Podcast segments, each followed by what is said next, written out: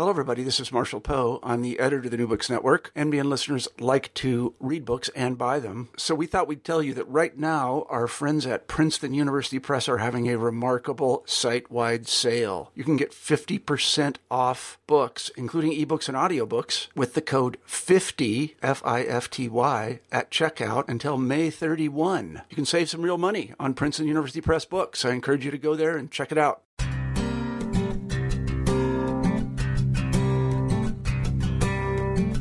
Hello, and welcome to New Books in Biblical Studies, where we look at new books about the Bible, from modern-day commentaries and art books to scholarly monographs and reference works. I'm Garrett Brown, the host of the channel. On today's program, I'm talking with Fleming Rutledge about her new book, The Crucifixion: Understanding the Death of Jesus Christ, published by Eerdmans. Rutledge, having spent 22 years in parish ministry, has an international reputation for her preaching and teaching. Ordained to the diaconate in 1975, Rutledge received her Master of Divinity degree from Union Theological Seminary in New York in 1975, and was one of the first women to be ordained to the priesthood of the Episcopal Church in January 1977.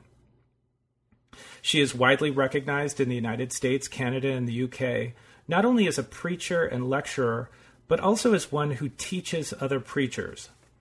Her particular expertise is the intersection of biblical theology with contemporary culture, current events and politics, literature, music, and art.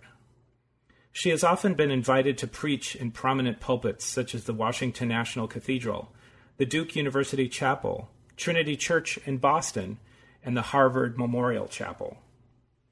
She is the author of many books, including God Spoke to Abraham, Preaching from the Old Testament, and The Battle for Middle-earth, Tolkien's Divine Design in The Lord of the Rings, both published by Eerdmans.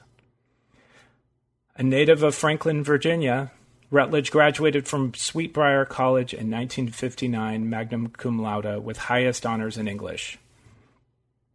She was elected to Phi Beta Kappa, and in May 1999, she was awarded an honorary Doctor of Divinity degree from Virginia Theological Seminary. On today's program, we talk about the central motifs or themes of the crucifixion found both in the Bible and the history of biblical interpretation. Fleming Rutledge, welcome to the program. Well, Garrett, it's a pleasure to be with you. To begin, I suspect that many of our listeners would like to hear about your experience of becoming one of the first women to be ordained by the Episcopal Church. You were ordained in January of 1977. And I understand that that year about 100 women were ordained. What stands out to you about that time, looking back at it almost 40 years later? Well, I was definitely one of the first because I was ordained in January. I was in the pipeline, so to speak. I'd been ordained already for 2 years as a deacon, and there were really not all that many who were ordained in that January month. I don't know how many. 10, 20, something like that. And it certainly was a very exciting time. Gosh, my ordination was quite an event. There were many, many hundreds of people, and there was a great deal of excitement and enthusiasm, and I hope it was a truly significant theological, ecclesiastical experience for many people, because a lot of people never go to an ordination at all, whether of a woman or a man. So I think it was pretty wonderful. Most of all, though, was the gratitude and the feeling of completion for what had been up to that time a very strong sense of calling ever since I was a child.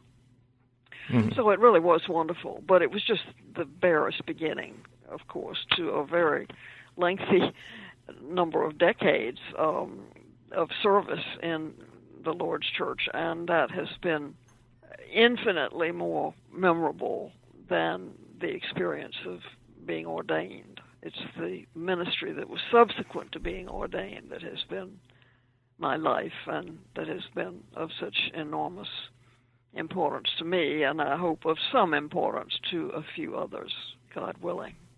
Yeah. Is it even possible to generalize about the way women have changed the character and ministry of the Episcopal Church? Because now we take it for granted. I mean, this is 40 years on. It certainly is very much to be taken for granted. No question about that. I don't ever think about it anymore. I'm not the right person to ask about that because I never have felt, I'm probably in the minority here, I have never felt that having women around makes a great deal of difference. I think women, like men, have specific gifts, specific faults, individual struggles, individual triumphs. I am not one of those that think women bring a particular sensibility to their work. There have been women who have not agreed with me at all in the positions that I've taken and the stands that I have taken up. So women are not a monolith. I think that it's... my personal view is that women don't necessarily make all that much difference in terms of an atmosphere or a particular point of view. I've known women who've been very harsh. I've known women who've been very intellectual. I've known women who've been very masculine in their affect. There are lots of different kinds of women, just as there are lots of different kinds of people. Mm-hmm. Mm-hmm. Okay. In the late 1990s, you published a book called The Bible and the New York Times, which, if I believe I'm correct, invoked Karl Barth's idea that sermons should be written with the Bible in one hand and the newspaper in the other. And that seems to me to be a consistent thread in your writing, and I assume also your preaching. Why is that important, and is it difficult to achieve?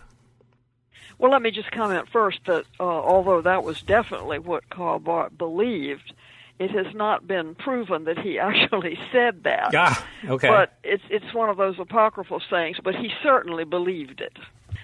And I will be grateful till the day I die for the man, Fred, gosh, I can't remember Fred's last name, that's my age showing. It'll come to me. A fellow clergy person, younger than I, but he was in my class at General Seminary. He is the one who suggested to me that I publish my sermons under the title, The Bible and the New York Times. And that really is what launched me as a published writer. If it hadn't been for that title, it would have taken a lot longer for me to become known as a writer. So that was a major event when Fred intervened in that way. It was a godsend, and I've always been deeply grateful. It's terrible that I can't remember his name, but I just assume that has to be part of the podcast, and I apologize for being almost 80 years old. It happens to almost everyone that age that you forget names. Yeah. In any case, all my life I have sought through the news to see how God is working. God is not waiting for us to do things. God is already at work accomplishing his purpose, raising up people and events, casting down the proud. And it's not the way most people seem to think, and this will get into the subject of religion. Most people seem to think of religion as a journey beginning somewhere and ending somewhere, and we are on this journey. I don't particularly like that kind of language because I see the biblical story as one of God's journey to us rather than our journey to him. And God is erupting into human life at the most unexpected times and in the most unexpected places and in the most unlikely people very often. And so I resist the idea that we are in and of ourselves enabling God to do something, as though God was not able to do it without us. Mm-hmm. It's a theological distinction that I think is extremely important, and I think that the biblical stories from beginning to end illustrate this. When Jacob was by the river Jabbok, he was not looking for God. God jumped out at him in the dark, and Jacob was lame for the rest of his life as a result of that encounter. I think that's a wonderful biblical illustration of the way that God, as someone has said, seizes us from behind. Mm-hmm. He commandeers us. He doesn't wait for us to be spiritually ready. That's really important. Hmm.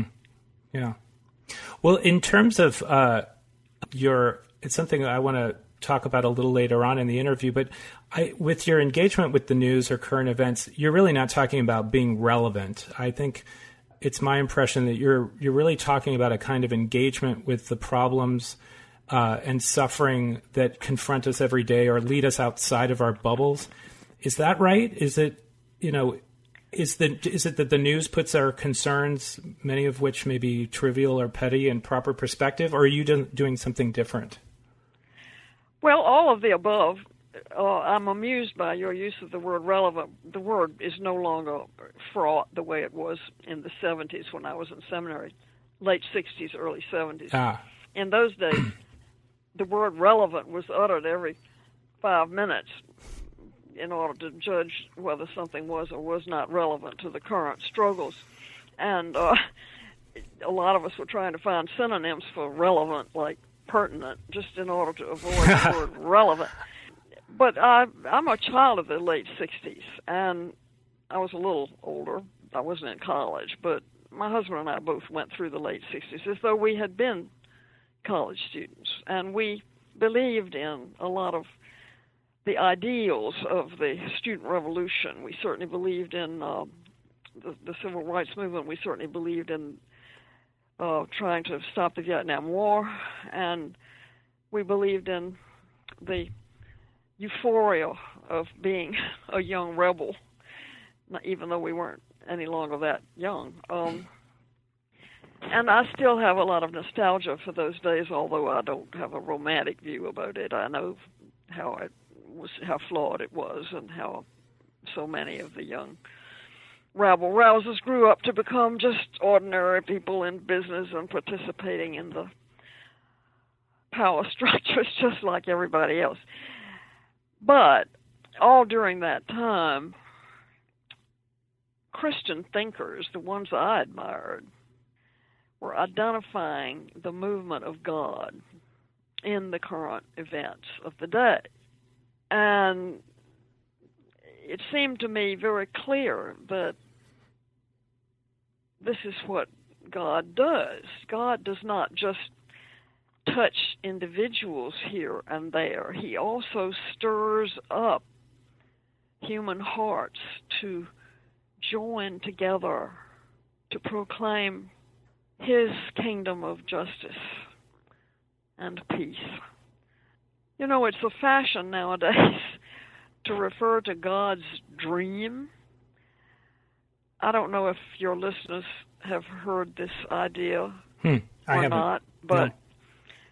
This is a familiar phrase in some circles today, that God has a dream. Well, of course, Martin Luther King's famous and immortal speech, I Have a Dream.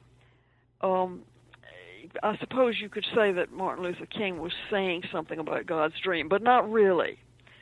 He had a dream of what God was going to do, which is different from saying that God has a dream and it's up to me to fulfill that dream. Mm-hmm. It's a subtle distinction, perhaps, but it has to do with who the acting agent is. Now, for secular people or irreligious people or people who have no use for the church, the language of God's movement in human history would not mean anything. And that's all right, because God can use people that don't believe in Him anyway. And God clearly does that. In Scripture, there are lots of famous passages in which God is moving in human history in the persons of people who don't even believe in God. And I love that. I think that's a tremendously important aspect of understanding who the biblical God is. Mm-hmm. So the most obvious example is the civil rights movement, and I think we need to keep talking about the civil rights movement because the memory of Americans is very, very short, and all the people who were actually in the civil rights movement, they're dying every day. There are very few left now, and John Lewis, of course, probably the most famous one still alive, maybe Jesse Jackson. But before long, there won't be anyone left who was actually alive during and participating during the civil rights movement. And they are very saddened, I have read, that the young people, young black people today really don't have any sense of what they endured, what they suffered, what they were committed to. And the Black Lives Matter, although there is some resonance from the black church in that movement, generally speaking, the Black Lives Matter movement is much, much less conspicuously Christian than the original civil rights movement was. And it's a very, very important historically and Christianly to remember that the civil rights movement was profoundly Christian in its origins and specifically in its nonviolence. Gandhi himself was greatly influenced by Christianity when he was in England, and people forget that. Gandhi didn't just make it up. Anyhow, the point of all this is to say that I have seen, what is it, glory, glory, hallelujah, his truth is marching on. I've seen it marching on, and we see it marching on in historical events, not just in individual conversions, but in historical events. Take the apartheid movement, for instance, which was full of Christian people, even though it was not by any means entirely a Christian movement the way the civil rights movement was, but it a powerful, powerful thrust in the apartheid movement was from the church and from Dutch Reformed Christians and from Anglicans like Bishop Tutu and Geoffrey French Bader, who's not very well known today but suffered terribly and was imprisoned for his support of the anti-apartheid movement. So there's a long, glorious history of resistance to evil in the church, and I could go on about that at some length, about, for instance, the cells in Eastern Germany that were held in church basements. They were largely Protestant in that case. The cells, the Roman Catholic Church, many, many cells of resistance in South America, Latin America in general. We could talk about that at great length. So there's a very significant history that has become well known in the 20th century, not only of the greatest mass evils that the world has ever known, but some of the most significant movements of God that the world has ever seen. And I have always been passionately interested in that. I would recommend to your listeners that they try to get hold of a movie called No, N-O, which was made just a few years ago. It's about the No campaign in Chile, which eventually was instrumental in overthrowing the Pinochet regime in Chile. A very thrilling movie starring that very charming young Mexican actor. He's not so young anymore. What is it, Gael Garcia? I don't know how to pronounce his name. Gael Garcia Bernal or something like that. Oh, yes. He's a lovely actor, and he's particularly good in this film called No. It's an example of what I find exciting about biblical history. Biblical history taking shape among us right now. Interesting. Maybe not as much as I'd like to see it take place. Yeah. Well, I think we'll keep coming back to this theme of, you know, the confrontation with evil. It's very much a part of your argument. So I'm hoping we'll come back to that. But let's just, you know, frame what your new book is about. First off, I have to observe that it is a gargantuan, almost monumental work. It's 600 pages for starters. It's clearly and powerfully written, but the topic is very heavy.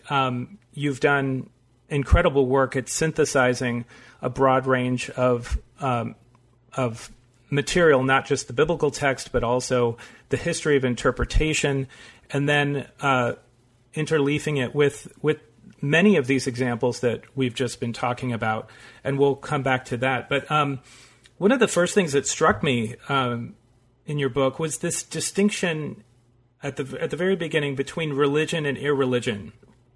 And I've heard a variant of this before, you know, from some influential evangelicals like Tim Keller, who's the pastor of Redeemer Presbyterian Church of New York City, who, you know, tries to separate out human effort or piety and self-righteousness from divine effort or grace. But the way it functions at the beginning of your book, the distinction is quite different. Your definition is much more visceral and perhaps even more anthropological. And it's because you're focused on this central image of the crucifixion. Why is that not a religious image? And what is so topsy-turvy about the notion? Okay, I'm really glad you asked, because this is important and it's fundamental to the work that I do. There are two figures that I would identify particularly in this discussion. And one is, again, Karl Barth, with whom this talk about religion is quite familiar. In his early work, he put a lot of emphasis on the irreligion of Christianity. He wouldn't have put it just that way, but his famous commentary on Romans, which was quite a bombshell on the playground of the theologians, as someone wrote, is full of a critique of religion.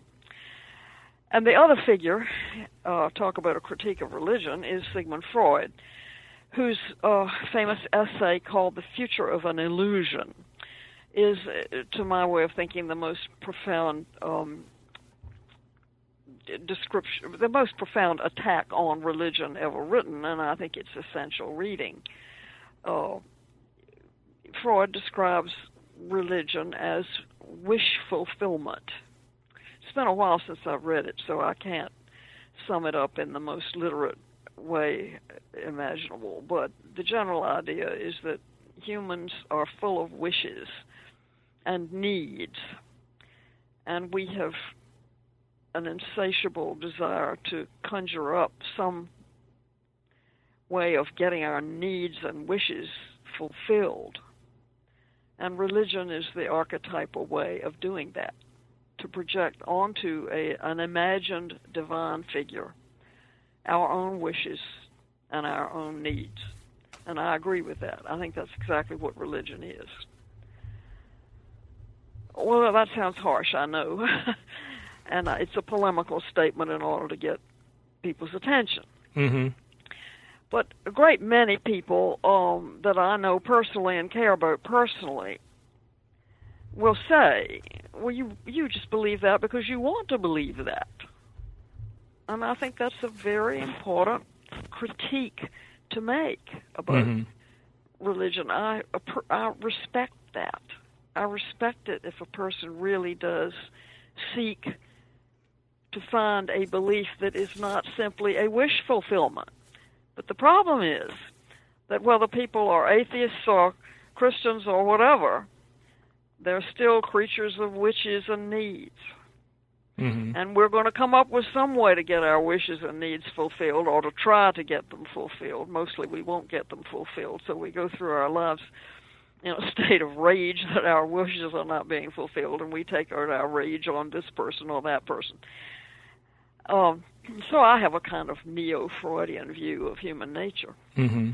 But you see, I'm full of doubt every day, all day, every day. I wonder why I'm believing all this, and am I kidding myself, and why have I given my life to something that is so unpersuasive to so many people? And I keep coming back to the fact, and to me it is a fact,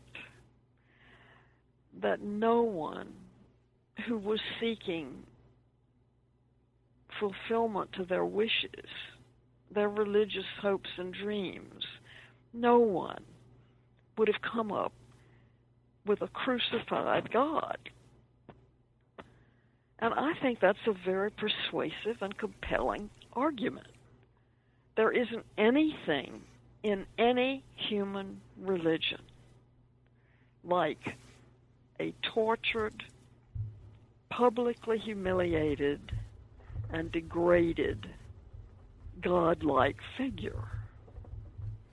Now, all of the Eastern religions, Near Eastern, what we call Middle Eastern today, the ancient mystery religions of the ancient Near East, they had dying and rising gods. Mm-hmm. It was part of the natural cycle that the god would die and rise again in the spring. But that's not even remotely like proclaiming a historical person.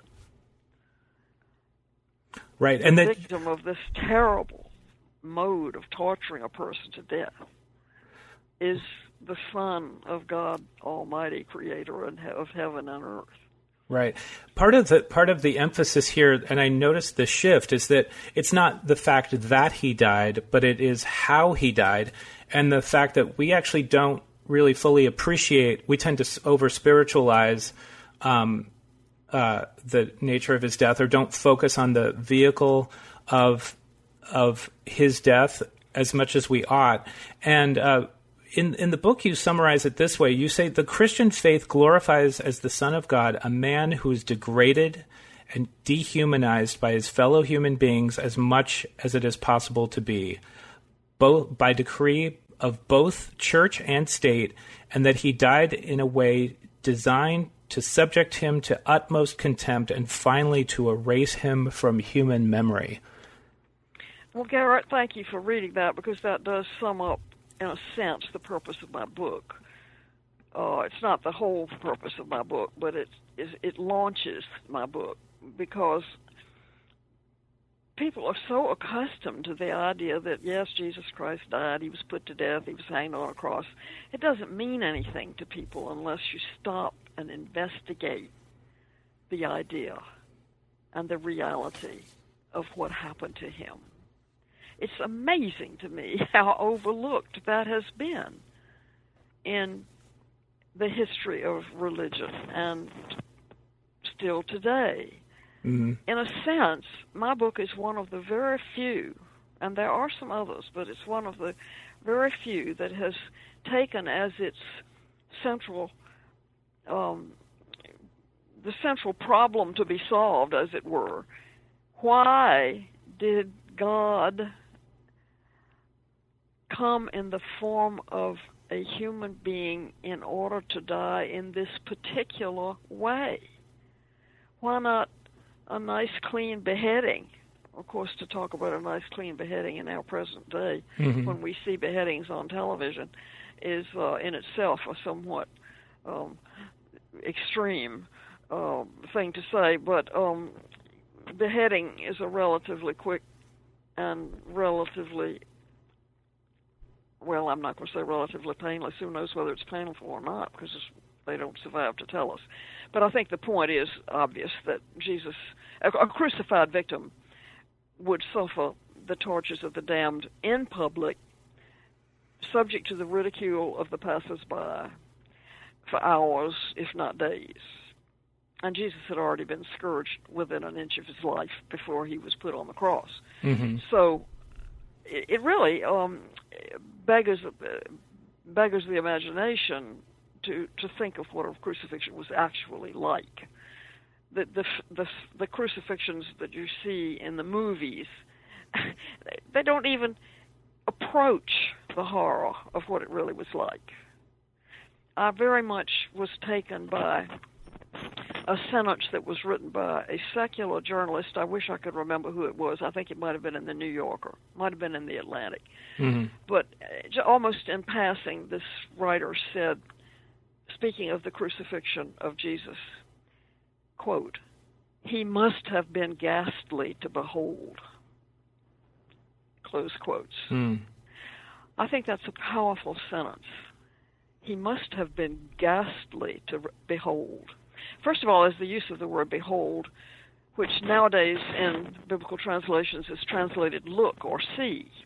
And that's a great mistake, because the word behold carries a lot of weight with it.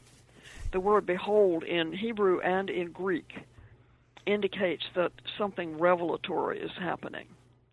So just to say look or see does not carry the gravity of behold. So when this secular journalist says he must have been ghastly to behold, without realizing it, the journalist is, or the writer is calling attention to the fact that something revelatory is happening in this ghastly death. Mm-hmm. And what is that? Right. What is happening? In a way, I almost hate to say it because my book supposedly, theoretically, moves toward a conclusion concerning this, and I sort of hate to give it away, but not many readers are going to read my book from cover to cover. In fact, I don't even recommend that to the average layperson. I suggest that people just read a chapter and see if it grabs them, because only the very most studious types are going to read the book from cover to cover. I do think the book is designed to be read as separate chapters if people prefer that. Mm-hmm. But in the introduction, I try to lay out the problem of the manner of Christ's death.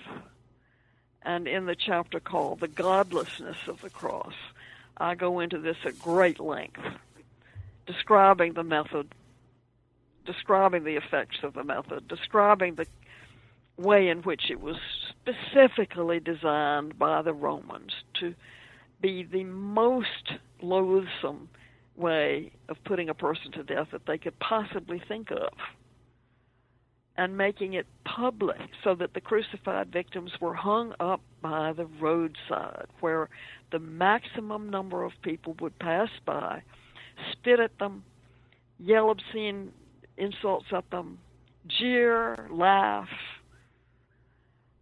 It's unbelievable mm-hmm. to us today. Yes. This does happen in certain remote corners of the world, but it doesn't happen in the United States or in Europe. In civilized so-called societies, this does not happen. So it's hard for us to fully imagine the ghastliness of crucifixion. Yeah. Why did God choose this? One of the passages that you use to crack this open and help us to really see with fresher eyes why this stands out is in the first chapter of 1 Corinthians, where the cross is referred to as a stumbling block to the religious establishment and a folly to the Gentiles or the secular public. Good. What is going on there? What is Paul referencing in such a clipped way that we almost miss it? Well, it's good that you brought that up because it gives me a chance to talk about the Apostle Paul, who is well known to people, even who do not know much about Christianity. They know that there was an Apostle Paul, and a lot of people think that he got hold of the simple teachings of Jesus and turned them into this elaborate religion, which is preposterous, but I can't take the time to explain why that's preposterous, but it's a very, very common belief, even in the church. And Paul is hugely misunderstood, and I tackle that in the book. But it is Paul, more than anyone else, except possibly, I've got the hiccups, except possibly the evangelists Mark and Matthew, who include in their stories of the Passion this so-called cry of dereliction, my God, why hast thou forsaken me? Except for the two places to look for what I'm trying to get at are those Passion narratives in general, the cry of dereliction in particular, the agony in the Garden of Gethsemane, which is central, and then the writings of Paul, and to some extent the Epistle to the Hebrews. Those are the places where this question of the shame, the humiliation, the degradation, the dehumanization of the Son of God is brought to the fore. And when we're studying what that means, those are the places, above all, to look. Paul describes his gospel message as foolishness or folly. And he uses those words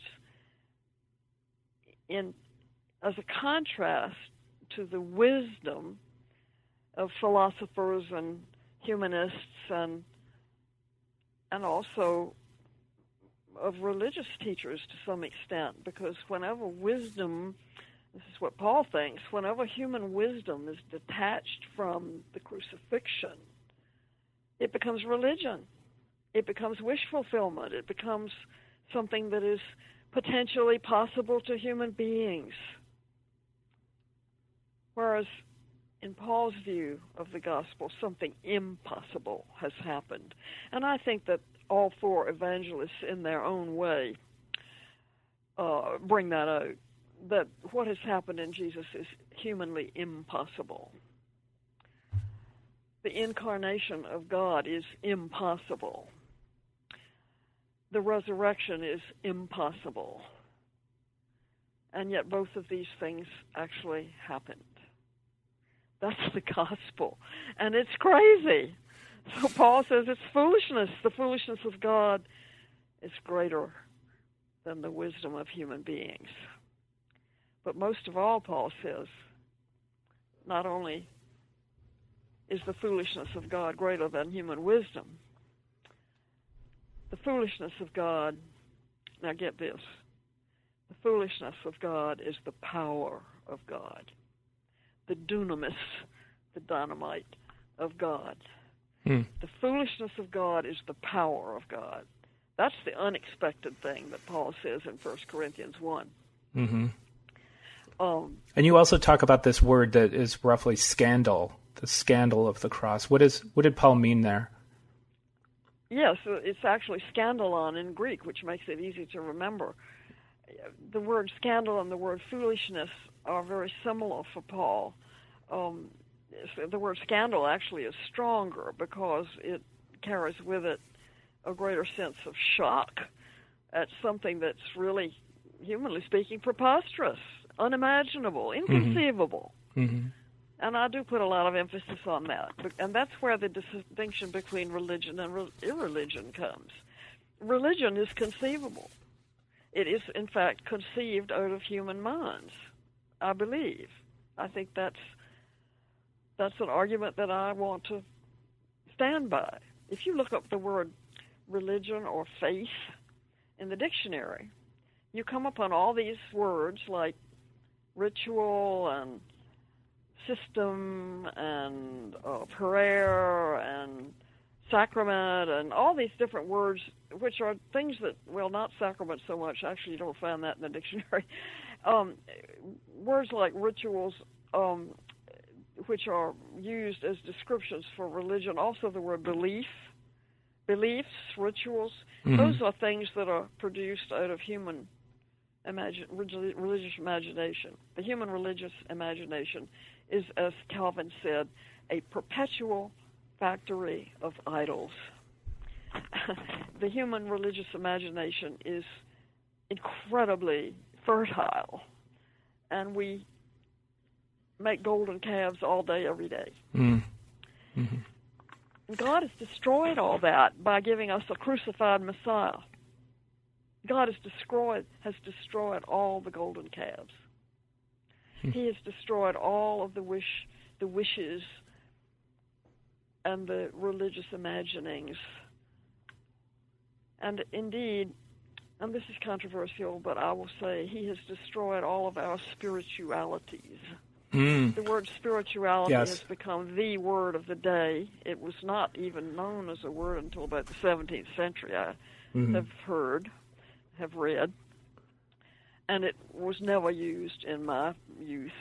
We didn't learn anything about spirituality in seminary or in biblical studies. And I don't think it belongs with the Christian faith. There's no such word in the Bible.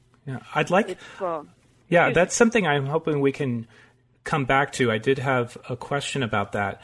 And I want to be sure that we talk about the various themes and motifs that you spend a lot of time developing in the second half of your book. But before we do that, you do spend quite a bit of time talking about the notion of sin and death and elevating it to a power or dominion.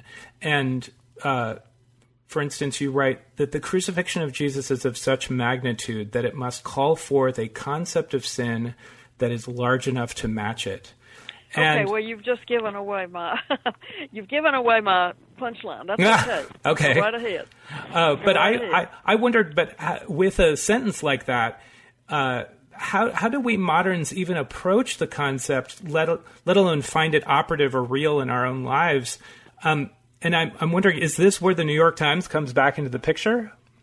Now, I'm not sure I understood the question. Would you rephrase that? I lost track of the pronoun you were using. I see. Just in terms of, we moderns think that the notion of sin is so antique. The notion of sin, and that it's not really even something that we would apply to our own lives. So when you talk about the gravity and weight of sin, how is it that we find that concept operative or real in our own lives? And I'm wondering, is this where the New York Times comes back into play? Because we see examples of evil, we're confronted with evil in these other examples, but we also, it then also reflects back on us. How do we connect with that problem of sin in a way that we moderns can understand and appreciate in this context? Okay. Well, as I try to argue in the book, the word sin makes no sense apart from the living God. And so it's fallen out of usage because people don't have any sense of the living God anymore. I say people, that's a very big generalization, but I think that there are lots of people in the churches who are sort of hanging on to a sort of hope, but don't have a sense of the living God. In fact, I love what Will Willimon, the famous Methodist preacher, has said about all the people out there who get a lot of publicity about debunking Jesus. The debunking Jesus is kind of a sophisticated, fashionable movement of the day. I wouldn't have believed it 50 years ago, but it has become very fashionable to debunk and minimize Jesus, diminish him. Well, diminishing Jesus occurs, Will Willimon has piquantly said, it's because everybody believes that Jesus is dead. It's easy to diminish someone and minimize someone and debunk someone who's dead. But Christians don't believe that Jesus is dead. We believe that Jesus is alive. And so if we really believe in a living God, a living Savior, a living Redeemer, then the word sin becomes applicable. We can only talk about sin in the sight of a living God. Otherwise, we talk about evil. It's just the word that has disappeared from our discourse. We talk about sin all day, every day. But when we talk about the sins of others, we just don't call it sins. We call it corruption. That's the word we're hearing a lot today. Corruption. Well, in the sight of God, corruption of whatever variety is definitely sin. Living untruthfully is sinful, but we wouldn't call it that because we don't believe in a living God, so we call it something else. We call it being a liar. Well, what is a liar? You're a liar, I'm a liar, we're all liars, we all tell lies every day. Is that sin? Sin is such a huge concept that many scholars, especially scholars of Paul's writings, have taken to capitalizing sin because it's such a huge concept. It has much less to do with individual misdeeds than it does with power, and again, a capital P, the power, capital P, of sin, capital S, and we add to that death, capital D. The power of sin and death ranges around the world, working its way with human beings, and anybody who doesn't see that is not reading the New York Times. You know, I was going to do another book called The Bible and the Wall Street Journal. I never have gotten around to doing that, but I don't want to. I try to quote from a lot of different things, but the New York Times is the so-called newspaper of record, so it's more convenient to use it. Now, if we were going to talk about the the Bible and Fox News, we would have a completely different kind of book. But speaking of sin, when you have a whole institution caught up in a kind of culture of entitlement without any kind of payment to be made, then you've got sin with a capital S.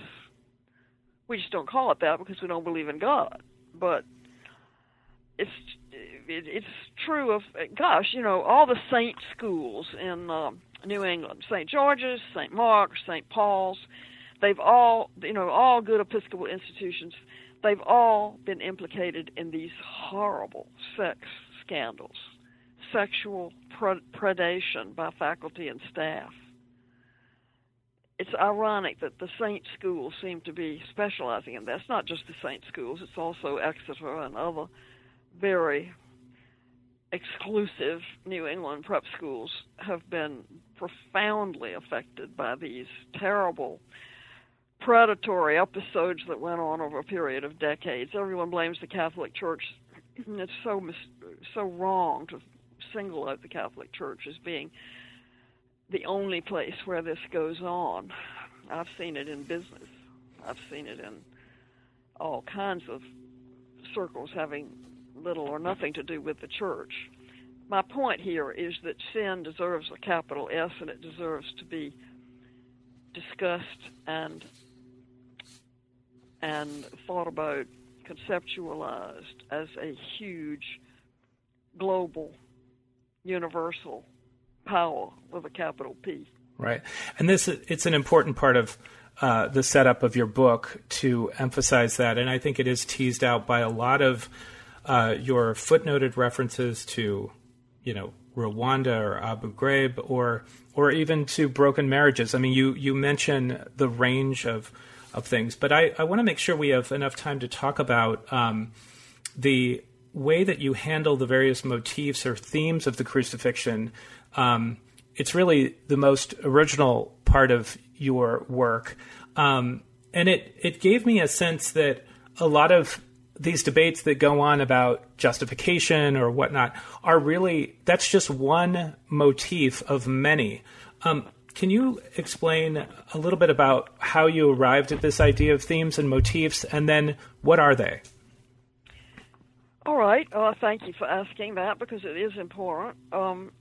For your listeners who are not aware of or even interested in what goes on in the churches, I will just say quickly that there's a lot of dispute in the churches about exactly what Christ's death on the cross signifies. If you ask various people, you're going to get a lot of different answers.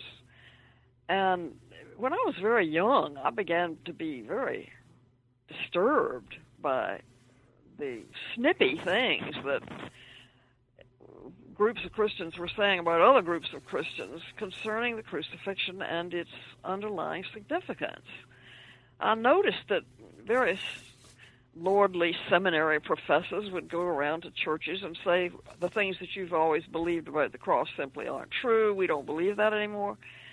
That was very disturbing to me, and I thought it's been sort of a lifelong project to track that down.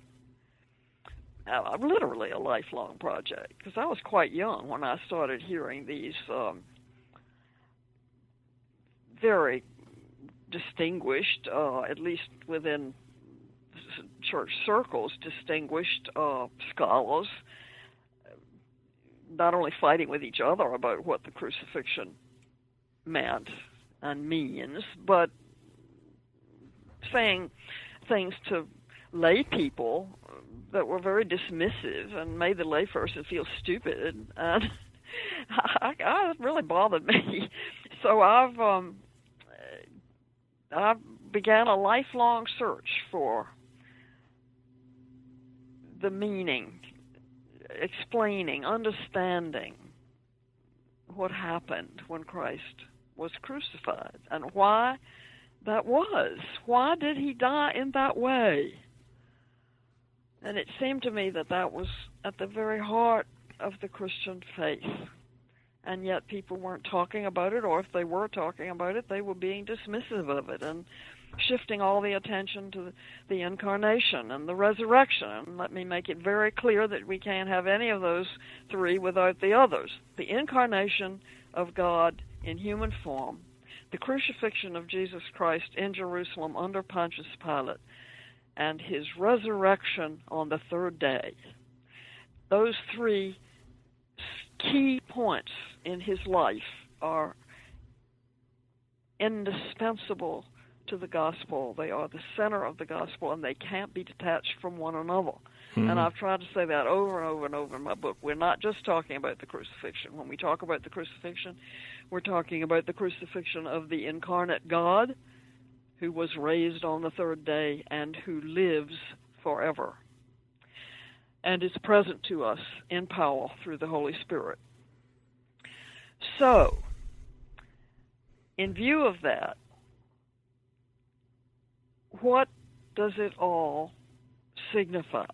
Now, I got so carried away with that, I forgot what your question was. So well, just in terms of how is it that the history of biblical interpretation you were talking about the different motifs. Yeah, what are they? So the more I read the Bible and the more I studied it, and it was much later after I heard all these dismissive comments by various scholars. It was only after that I got into seminary and started reading scholarship for myself.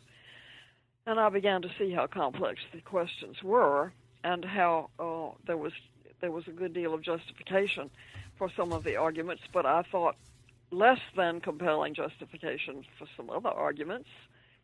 So I began to concentrate on all the different things that the New Testament says about the death of Jesus. And I noticed that there were so many of them. And so I divided them up into categories, and I wrote, I think there are 8 chapters in the book in which I examine the various ways that the New Testament presents the significance of Christ. The New Testament is, the Bible, the Old and New Testaments, are not books of philosophy. They are not books of religious theory. They are stories. Mm-hmm. And so what is the central gospel, the good news, in these stories? And how are we to understand how the crucifixion fits into them? So I divided up the themes into 8 chapters. I think I don't have it right in front of me, but for instance, the theme of sacrifice. Many people are now saying, well, we don't want to talk about sacrifice anymore. And I absolutely resist that. I think we talk about sacrifice all the time. I believe this is September 11. The papers are full of the sacrifices that people made that day. Sacrifice is a word that we use all the time. It's a very common word, and it's a very understandable concept, and it makes me quite indignant that people are lawful. When I say people, I'm talking about interpreters, some scholars, some not, but people who are interpreters of the faith, the Christian faith, are saying, well, we really need to get rid of the concept of sacrifice. That's not useful to us anymore. It makes people suffer. And it's unhealthy to concentrate on suffering. Well, I realize I'm caricaturing it a little bit, but I'm trying to be quick in getting at the point. Sacrifice is a basic human concept, and it lies at the heart of what Christ did. And when I say a human concept, I don't mean that Christ's sacrifice is a human concept. I've tried to make that clear that it was not a human concept. Yeah. but the concept of sacrifice is very familiar to every human society. Another chapter is about the Passover and the Exodus, because throughout the early Christian years, and this is reflected very much in the New Testament, Jesus' death and resurrection are interpreted as the new Passover and the new Exodus. So there's a chapter on that. There's a chapter on the descent into hell. That's the chapter that means the most to me. It's controversial. Excuse me. Yes, I wondered if you would talk a little bit about that. Is that the Christus Victor? No. Well, yes and no. They're two separate chapters. There's one on the descent into hell, and then there's a separate chapter on Christ the Victor, Christ the Conqueror, which is known by the Latin phrase Christus Victor. And that's a very popular theme today, and with good reason, and it should be. And it's a very powerful theme in the New Testament. And these tie into what would be called eschatological considerations, or cosmic. These very large. Yeah, but now let me put that on hold for just a minute, because I want to finish just one thought. Yes. There are two more ways of thinking about Jesus' death, which are primary, and one of them is substitution, that Jesus died in our place instead of us. And then finally, there is recapitulation, which is a complicated concept, but let me just try to make it sound simple by saying that Jesus, who was without sin, lived a sinless life and thereby recapitulated the life that we were meant to live, perfected it, took it to the grave with him, and raised it from the dead. Therefore, he is called the new Adam. The old Adam, speaking mythologically, the old Adam brought the human race down from paradise into the reign of sin and death. Christ descended from paradise, if you use mythological language. Christ descended from heaven, became incarnate, entered into sin and death, went into the grave with it, and rose victorious. That's recapitulation, so-called. That's a very important theme of interpretation in the New Testament. So, what I try to do is to show how there are a lot of there's a ransom theme and other themes that I have examined, but those are the most important ones. Yes. And I'm arguing that each of them is important and that none of them should be thrown in the trash and that all of them should be allowed to speak. The theme of substitution has been spat upon in recent years, and I find that very unchristian and unbiblical and uncharitable and very difficult to understand. Why do we not want to say simply that Jesus died for us in our place and on our behalf? Why would we not want to say that? Well, anyway, so back to your question. Oh yes, well, I mean, each one of these chapters is a substantial meal in itself, and I think what was impressive to me is that you that out of these things, which often get focused on to the exclusion of another, you see a much grander vista of the various motifs that are actually not quite in tension with each other, but in conversation, and then in some ways they reinforce each other. But in your penultimate chapter, as we kind of draw the conversation to a close, I wonder if we could go back to this notion of religion and irreligion, because in the penultimate chapter, you talk about this, the radical implication of the crucifixion is that there's actually no longer a distinction between the religious and the irreligious. Can you explain what you mean by that? I'll try to. I get the idea from Paul, who says there is no longer circumcision or uncircumcision. Paul's vision, which comes to a climax in the 9th, 10th, and 11th chapters of the Epistle to the Romans, is, I believe, along with certain passages from Isaiah, the most comprehensive vision of salvation that has ever been presented in human history. And because it is grounded in a crucified and risen Messiah, I believe that it is not religion but revelation. Now, that requires faith, and not everybody has faith, and we don't understand that. But Paul concludes his sweeping, universal vision by saying at the end of Romans 11 that God has consigned the entire human race to disobedience in order that he may have mercy upon the entire human race. Now, that is the most inclusive sentence, I would venture to say, that has ever been written. And it sweeps aside human achievement. It doesn't say that human achievement is not important, or that it doesn't exist, or that we should give up on it. What it says is that the distinctions that human beings make are only penultimate. The distinctions that God makes are ultimate. And God's distinctions are beyond our imagination. And they include kinds of restitution and redemption that human beings are incapable of conceiving. God can do things that we cannot do. He can raise the dead and call into existence the things that do not exist. Paul wrote that as well.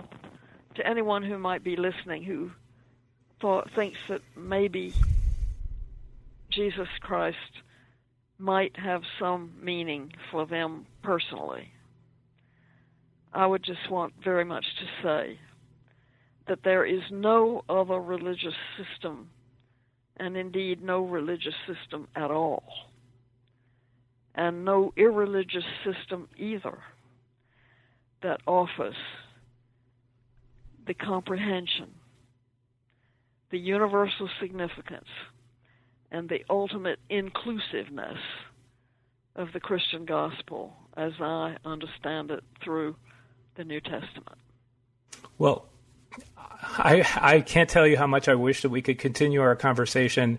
There's so much that we've missed, but I do recommend to our listeners that they take a chapter and start there and see where it leads them. It really is a monumental work, and I really appreciate the time that you've given me today, and I've thoroughly enjoyed the conversation.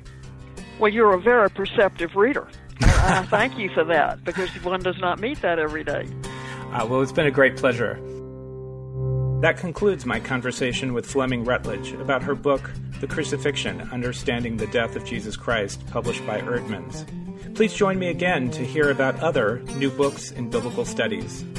To learn about new programs as they are posted, you can follow the channel on Twitter @NewBooksBible. As always, thank you for listening.